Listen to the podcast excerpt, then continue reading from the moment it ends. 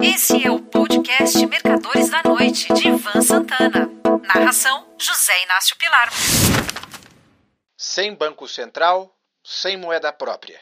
A Argentina de Milley.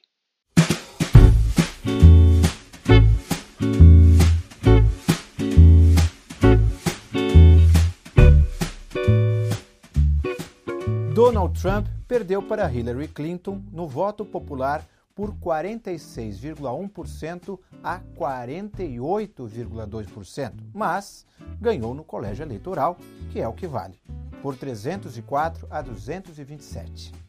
Durante a campanha, Trump disse, entre outras barbaridades, que o homem nada tinha a ver com o aquecimento global e que os imigrantes mexicanos eram estupradores.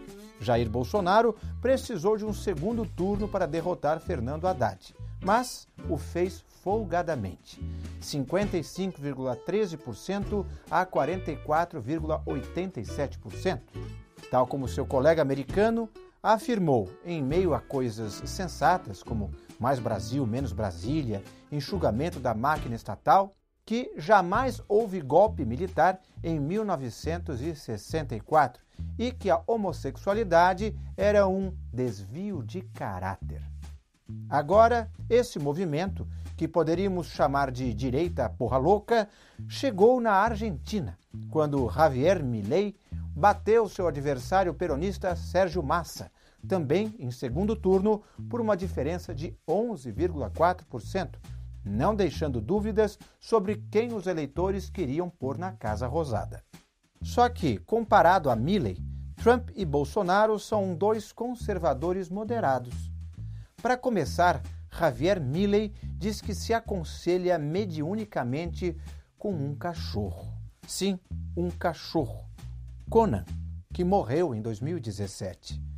Se eu desfilar aqui nesta crônica todas as sandices ditas por Milley, só haveria espaço para esse tema. Então, vou me ater à mais importante delas, a extinção do Banco Central e do peso, substituindo-o por dólar norte-americano. Vejamos como isso se deu em outros países em diversas ocasiões. Comecemos pela Alemanha em 1923, quando um dólar chegou a ser cotado a 4 trilhões 210 bilhões e 500 milhões de marcos. Os cidadãos simplesmente passaram a ignorar a moeda local, cujas cédulas eram vistas jogadas nas sarjetas, e adotar a moeda americana como meio de pagamento. Ou seja, não se tratava de nenhuma medida governamental, mas sim de recurso a algo confiável. 23 anos mais tarde, em 1946, o fato se repetiu na Hungria pós-Segunda Guerra, só que em proporções abissais. A inflação de julho daquele ano foi de 41,9 quatrilhões por cento.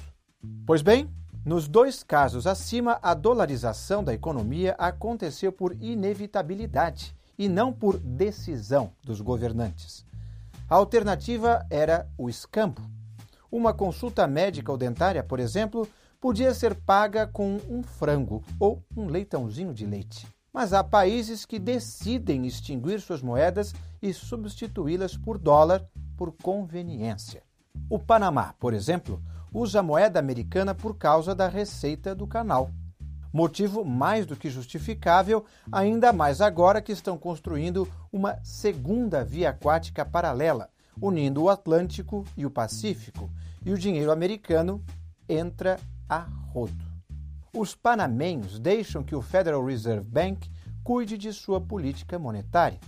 O Equador, que também dolarizou sua economia, fez isso depois que o governo não conseguiu pagar o serviço de sua dívida externa no valor de 98 milhões de dólares. O meio circulante equatoriano é produto do que entra de exportações menos o que sai de importações. Se pesquisarmos as exportações do país, veremos que as principais são petróleo, eles são membros da OPEP e seus derivados, além de bananas e peixes. Só que a principal não consta de nenhuma estatística governamental: cocaína. vale constatar cinicamente que o dólar produzido pelos cartéis equatorianos do narcotráfico é tão bom quanto o das inocentes bananas. Nas Bahamas, país essencialmente turístico, um dólar local equivale a um dólar norte-americano. Em Nassau, você pode comprar uma mercadoria de 7 dólares locais pagando com uma nota de 10 dólares e receber o troco na moeda que escolher entre as duas. Já em Barbados, onde estive há pouco tempo, o câmbio é de 1 por 2. 2 dólares barbadianos em troca de um americano, sem variações, independentemente das políticas monetárias do FED. Agora vem o exótico Milley afirmar que adotará o dólar como moeda, extinguindo o peso. Antes de mais nada, é bom observar que ele, depois de eleito, disse que adotará a medida daqui a um ou dois anos. Isso se o Congresso, no qual Milley tem ampla minoria, aprovar a medida. Os argentinos já são um povo mentalmente dolarizado.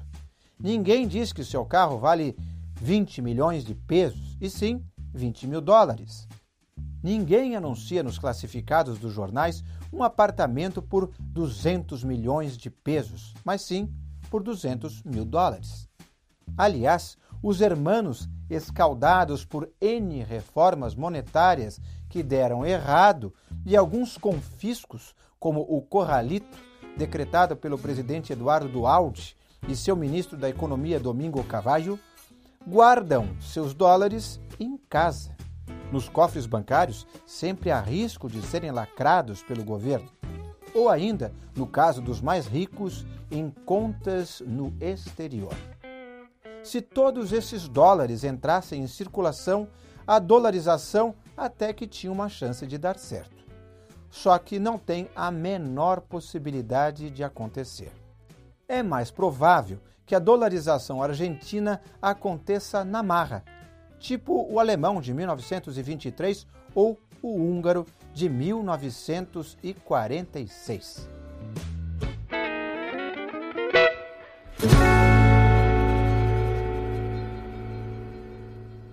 Um forte abraço. Você ouviu Mercadores da Noite de Ivan Santana. Narração: José Inácio Pilar.